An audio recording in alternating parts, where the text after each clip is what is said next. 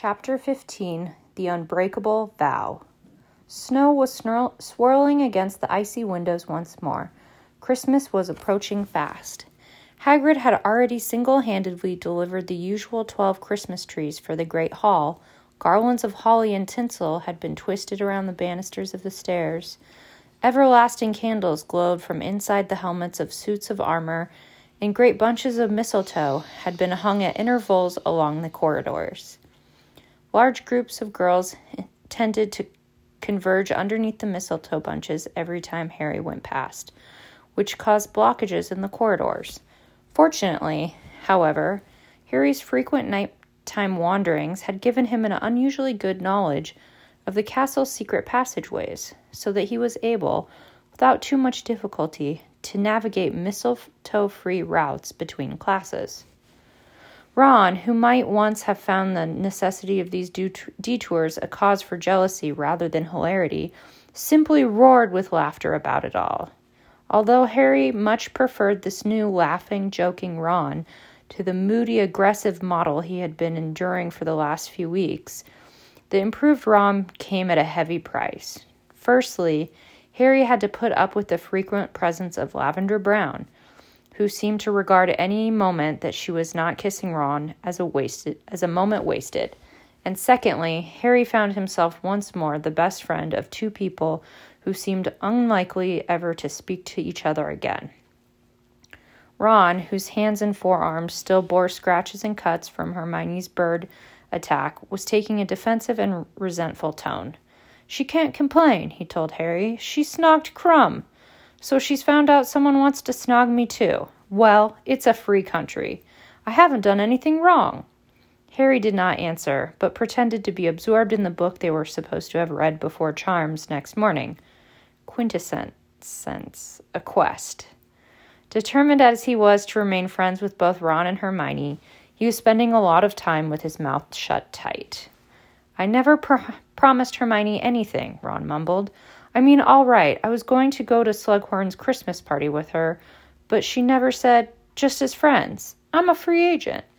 Harry turned a page of Quintessence, aware that Ron was watching him.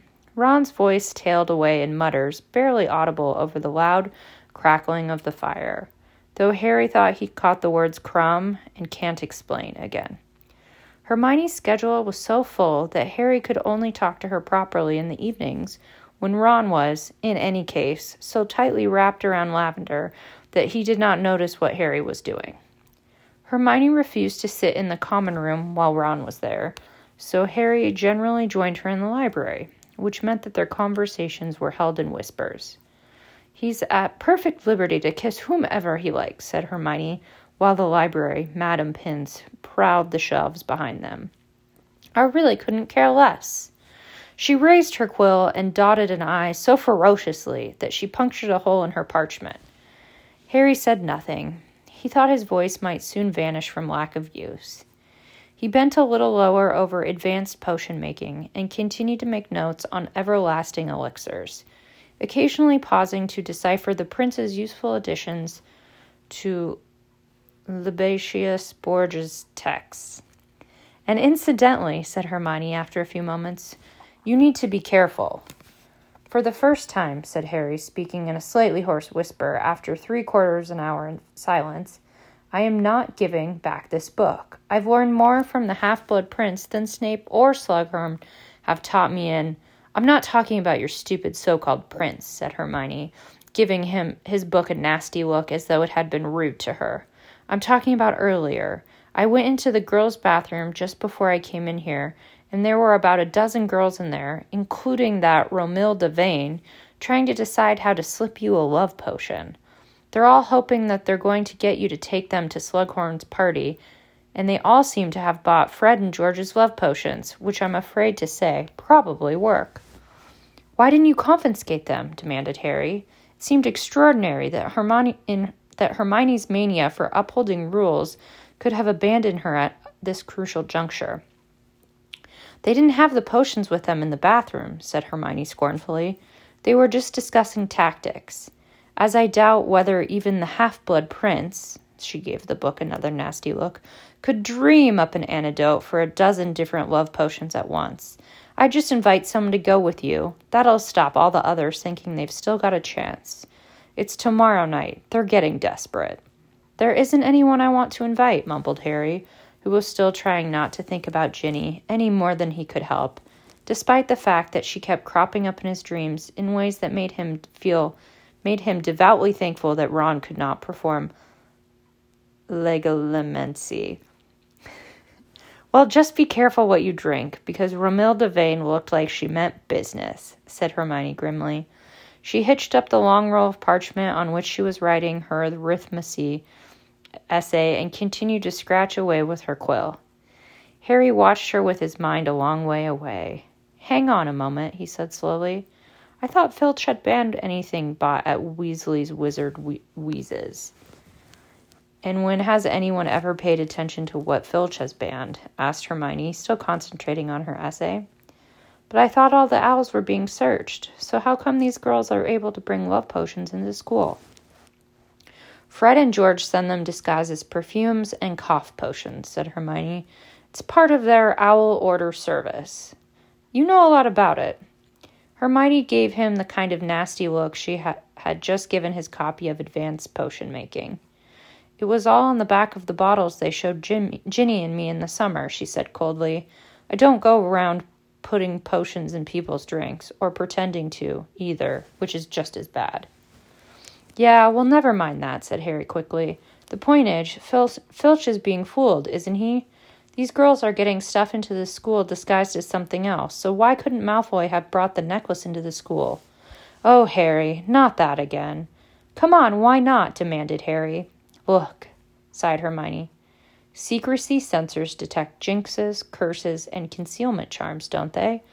They're used to find dark magic in dark objects. They've had picked up a powerful curse, like the one on the necklace, within seconds. But something that's just been put in the wrong bottle wouldn't register. And anyway, love potions aren't dark or dangerous. Easy for you to say, muttered Harry, thinking of Romilda Vane. So it could be down to Filch to realize it wasn't a cough potion and he's not a very good wizard. I doubt he can tell one potion from. Hermione stopped dead. Harry had heard it too. Somebody had moved close behind them among the dark bookshelves. They waited, and a moment later, the vulture like countenance of Madame Pince appeared around the corner, her sunken cheeks, her skin like parchment, and her long hooked nose illuminated unflatteringly by the lamp she was carrying. The library is now closed, she said. Mind you, return anything you have borrowed to the correct. What have you been doing to that book, you depraved boy? It isn't the library's, it's mine, said Harry hastily, snatching his copy of Advanced Potion Making off the table as she lunged at it with a claw like hand. Despoiled, he, sh- he she hissed. Desecrated, befouled. It's just a book that's been written on, said Harry, tugging it out of her grip. She looked as though she might have had a seizure. Hermione, who had hastily packed her things, grabbed Harry by the arm and frog marched him away. She'll ban you from the library if you're not careful. Careful. Why did you have to bring that stupid book? It's not my fault she's barking mad, Hermione. Or did you think she overheard you being rude about Filch? I've always thought there might be something on be- going on between them. Oh, ha ha. Enjoying the fact that they could speak normally again, they made their way along the deserted, lamp lit corridors back to the common room, arguing about whether or not Filch and Madame Pince were secretly in love with each other. Baubles, said Harry to the fat lady, this being the new festive password. Same to you, said the fat lady with a roguish grin, and she swung forward to admit them. Hi, Harry, said Romilda Vane, the moment he had climbed through the portrait hole. Fancy a gillywater. Hermione gave him a what did I tell you look over her shoulder. No thanks, said Harry quickly. I don't like it much. Well, take these anyway, said Romilda, thrusting a box in his hand. Chocolate cauldrons. They've got fire whiskey in them. My gran sent them to me, but I don't like them. Oh, right. Uh, thanks a lot, said Harry, who could not think what else to say. Er, I'm just going to go over here with. He hurried off behind Hermione, his voice tailing away feebly. Told you, said Hermione succinctly. Sooner you ask someone, sooner they'll all leave you alone and you can. but her face suddenly turned blank. She had just spotted Ron and Lavender, who were entwined in the same armchair.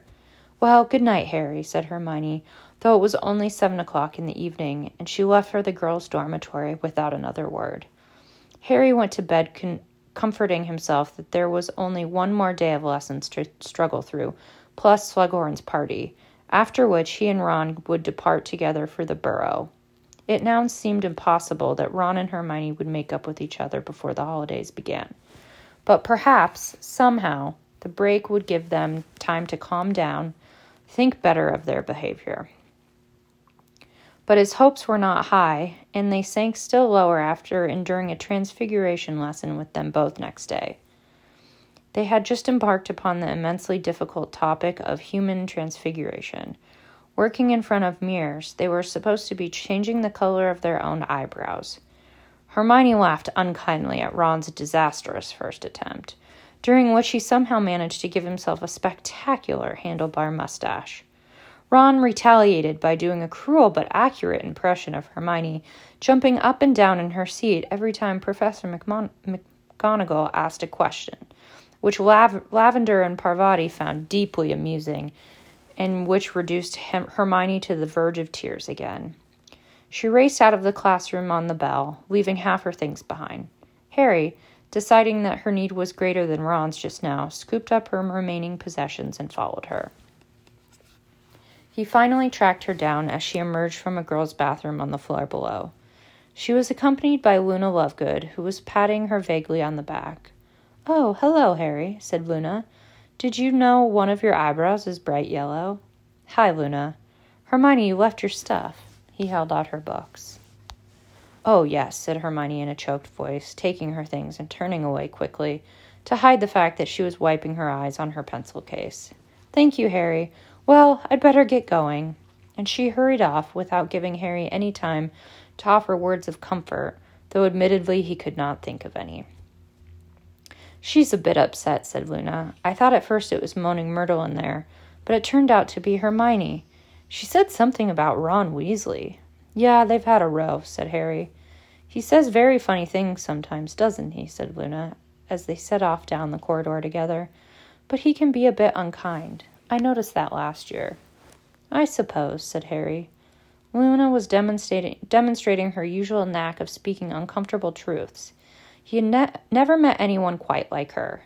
So have you a good term? Oh, it's been all right, said Luna. A bit lonely without the DA. Ginny's without the DA. Ginny's been nice though. She stopped two boys in our transfiguration class calling me loony the other day. How would you like to come to Slughorn's party with me tonight? The words were out of Harry's mouth before he could stop them. He heard himself say them as though it were a stranger speaking. Luna turned her eyes upon him in surprise. Slughorn's party? With you? Yeah, said Harry. We're supposed to bring guests, so I thought you might like. I mean, he was keen to make his intentions perfectly clear. I mean, just as friends, you know. But if you don't want to. He was already half hoping that she didn't want to. Oh, no, I'd love to go with you as friends, said Luna, beaming, as he had never seen her beam before. Nobody's ever asked me to a party before. As a friend. Is that why you dyed your eyebrow? For the party? Should I do mine too? No, said Harry firmly. That was a mistake. I'll get Hermione to put it right for me. So I'll meet you in the entrance hall at eight o'clock then. Aha! screamed a voice from overheard, and both of them jumped. Unnoticed by either of them, they had just re- passed right underneath Peeves, who was hanging upside down from a chandelier and grinning maliciously at them. Potty asked Loony to go to a party. Potty loves Loony. Potty loves Loony. And he zoomed away, cackling and shrieking, Potty loves Loony.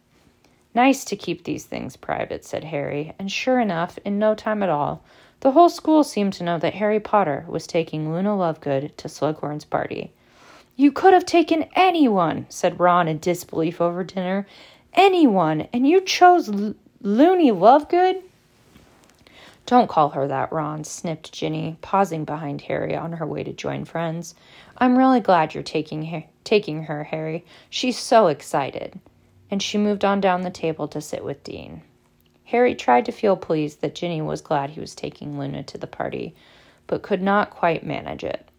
A long way, a long way along the table, Hermione was sitting alone, playing with her stew. Harry noticed Ron looking at her furtively. You could say sorry, suggested Harry bluntly. What, and get attacked by another flock of canaries? muttered Ron. What did you have to imitate her for? She laughed at my mustache. So did I. It was the stupidest thing I've ever seen. But Ron did not seem to have heard. Lavender had just arrived with Parvati. Squeezing herself in between Harry and Ron, Lavender flung her arms around Ron's neck. Hi, Harry, said Parvati, who, like him, looked faintly embarrassed and bored by the behavior of their two friends. Hi, said Harry. How are you? You're staying at Hogwarts then? I heard your parents wanted you to leave. I managed to talk them out of it for the time being, said Parvati. That Katie thing really freaked them out, but as there hasn't been anything else since. Oh, hi, Hermione. Parvati positively beamed. Harry could tell that she was feeling guilty for having laughed at Hermione in Transfiguration. He looked around and saw that Hermione was beaming back, if possible, even more brightly. Girls were very strange sometimes. Hi, Parvati, said Hermione, ignoring Ron and Lavender completely. Are you going to Slughorn's party tonight? No invite, Par- Parvati gloomily. Said Parvati gloomily. I'd love to go, though. It sounds like it's going to be really good. You're going, aren't you? Yes, I'm meeting Cormac at eight, and we're. There was a noise like a plunger being withdrawn from a blocked sink, and Ron surfaced. Hermione acted as though she had not seen or heard anything. We're going up to the party together. Cormac? said Parvati. Cormac McLaggen, you mean? That's right, said Hermione sweetly. The one who almost, she put a great deal of emphasis on the word, became Gryffindor's keeper. Are you going out with him then? asked Parvati, wide eyed. Oh, yes, didn't you know? said Hermione with a most un Hermione ish giggle. No, said Parvati, looking positively agog at this piece of gossip. Wow, you like your Quidditch players, don't you? First Krum, then McLaggen. I like really good Quidditch players, Hermione corrected her, still smiling. Well, see you. Gotta go and get ready for the party. She left. At once, Lavender and Parvati put their heads together to discuss this new development, with everything they had ever heard about McLaggen and all they had ever guessed about Hermione. Ron looked strangely blank and said nothing. Harry was left to ponder in silence the depths to which girls would sink to get revenge. When he arrived in the entrance hall at eight o'clock that night, he found an unusually large number of girls working there, all of whom seemed to be staring at him resentfully as he approached Luna. She was wearing a set of spangled silver robes that were attracting a certain amount of giggles from the onlookers, but otherwise she looked quite nice. Harry was glad, in any case, that she had left off her radish earrings, her butterbeer cork necklace, and her specter, her Spectrespecs. Hi, he said. Shall we get going then? Oh, yes, she said happily. Where is the party?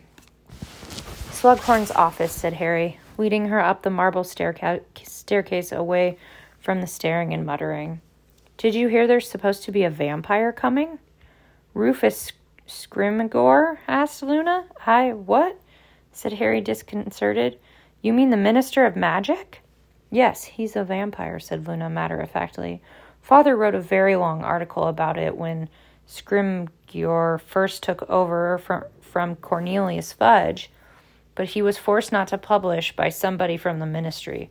Obviously, they didn't want the truth to get out. Harry, who thought it was most unlikely that Rufus Scrimgeour was a vampire, but who was used to Luna repeating her father's bizarre views as though they were fact, did not reply. They were already approaching Slughorn's office, and the sounds of laughter, music, and loud conversation were going, growing louder with every step they took. Whether it had been built that way or because he had used magical trickery to make it so, Slughorn's office was much larger than the usual teacher's study. The ceiling and walls had been draped with emerald, crimson, and gold hangings, so that it looked as though they were all inside a vast tent. The room was crowded and stuffy and bathed in the red light cast by an ornate golden lamp dangling from the center of the ceiling, in which real fairies were fluttering, each a brilliant speck of light. Loud singing, accompanied by what sounded like mandolins, issued from a distant corner. A haze of pipe smoke hung over several elderly warlocks deep in conversation, and a number of house elves were negotiating their way squeakily through the, for- through the forest of knees, obscured by the heavy silver platters of food they were bearing, so they looked like little roving tables. Harry, my boy, boomed Slughorn almost as soon as Harry and Luna had squeezed in through the door. Come in, come in. So many people I'd like you to meet. Slughorn was wearing a tasseled velvet hat to match his smoking jacket. Gripping Harry's arm so tightly he might have been hoping to disap- disapparate with him, Slughorn led him purposefully into the party. Harry seized Luna's hand and dragged her along with him. Harry, I'd like you to meet Eldred Warple, an old student of mine, author of Blood Brothers, My Life Amongst the Vampires, and of course his friend Sanguini. Warple, who was a small, stout, bespectable man, grabbed Harry's hand and shook it enthusiastically. The vampire, Sanguini, who was tall and emaciated with dark shadows under his eyes, mere- merely nodded. He looked rather bored. A gaggle of girls was standing close to him, looking curious and excited. Harry Potter, I am simply delighted, said Warple, peering short sightedly up into Harry's face.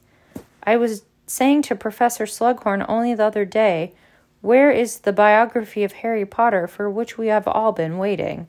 Uh, said Harry Potter, were you? Just as modest, modest as Horace described, said Warple.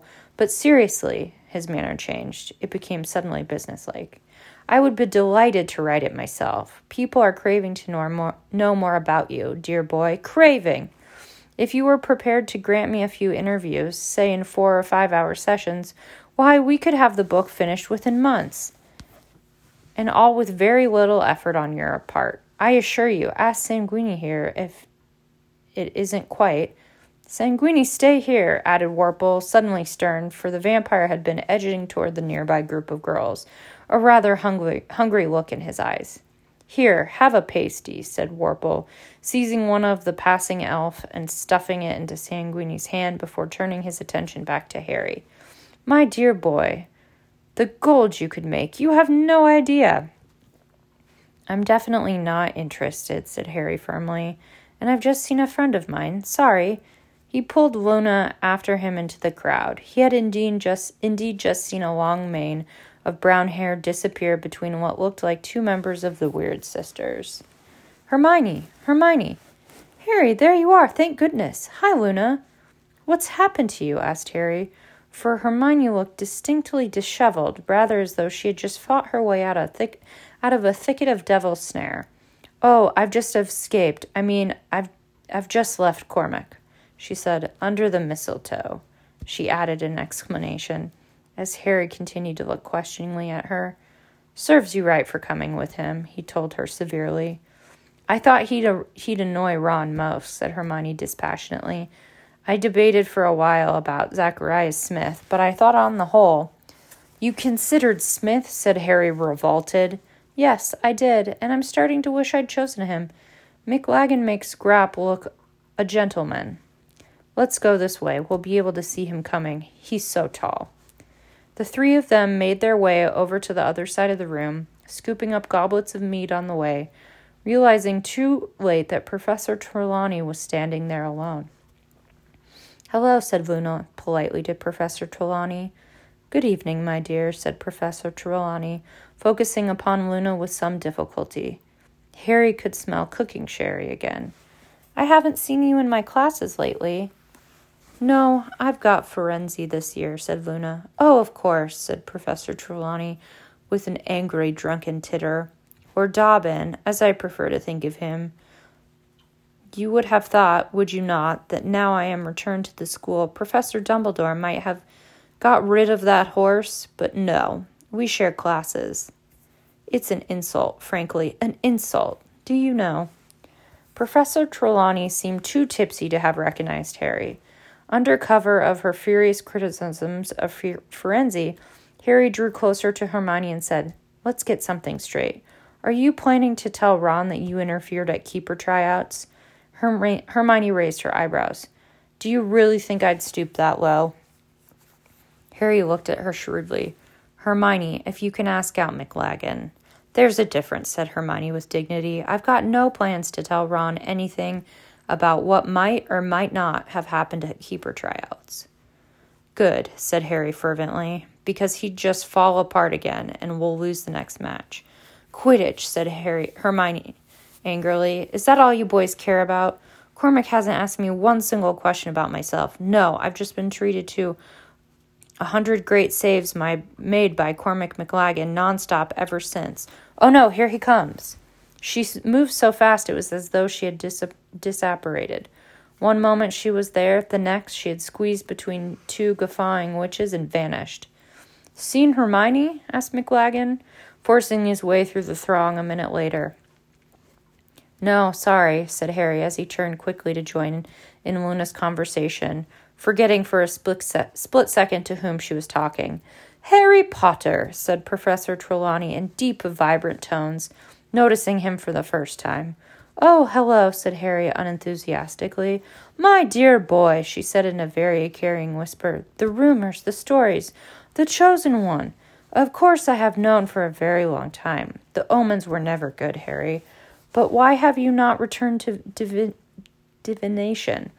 For you, of all people, the subject is of the utmost importance. Ah, Sybil, we all think our subject's most important, said a loud voice, and Slughorn appeared at Professor Trelawney's other side. His face very red, his velvet hat a little askew, a glass of meat in one hand, an enormous mince pie in the other. I don't, but I don't think I've ever known such a natural at potions, said Slughorn, regarding Harry with a fond, if bloodshot eye. Instinctive, you know, like his mother. I've only ever taught a few with that kind of ability. I can tell you that, Sybil. Why, even Severus, and to Harry's horror, Slughorn threw out an arm and seemed to scoop Snape out of the thin air towards them. Stop skulking and come and join us, Severus, hiccuped Slughorn happily. I was just talking about Harry's exceptional potion making. Some credit must go to you, of course. You taught him for five years. Trapped with Slughorn's arm around him, around his shoulders, Snape looked down his hooked nose at Harry, his black eyes narrowed. Funny, I never had the impression that I managed to teach Potter anything at all. Well, then, it's natural ability, shouted Slughorn. You should have seen what he gave me. First lesson, Draught of Living Death. Never had a student produce finer on a first attempt. I don't think even you, Severus. Really? said Snape quietly, his eyes still boring into Harry, who felt a certain disquiet. The last thing he wanted was for Snape to start investigating the sources of his newfound brilliance at potions. Remind me what other subjects you're taking, Harry, asked Slughorn. Defense against the dark arts, charms, transfiguration, herbology. All the sub- subjects required, in short, for an auror, said Snape with the faintest sneer. Yeah, well, that's what I'd like to do, said Harry defiantly. And a great one you'll make, too, boomed Slughorn. I don't think you should be an auror, Harry, said Luna unexpectedly. Everyone looked at her. The Aurors are part of the Rotfang conspiracy. I thought everyone knew that. They're working to bring down the Ministry of Magic from within using a combination of dark magic and gum disease. Harry inhaled half his meat up his nose as he started to laugh. Really, it had been worth bringing Luna just for this.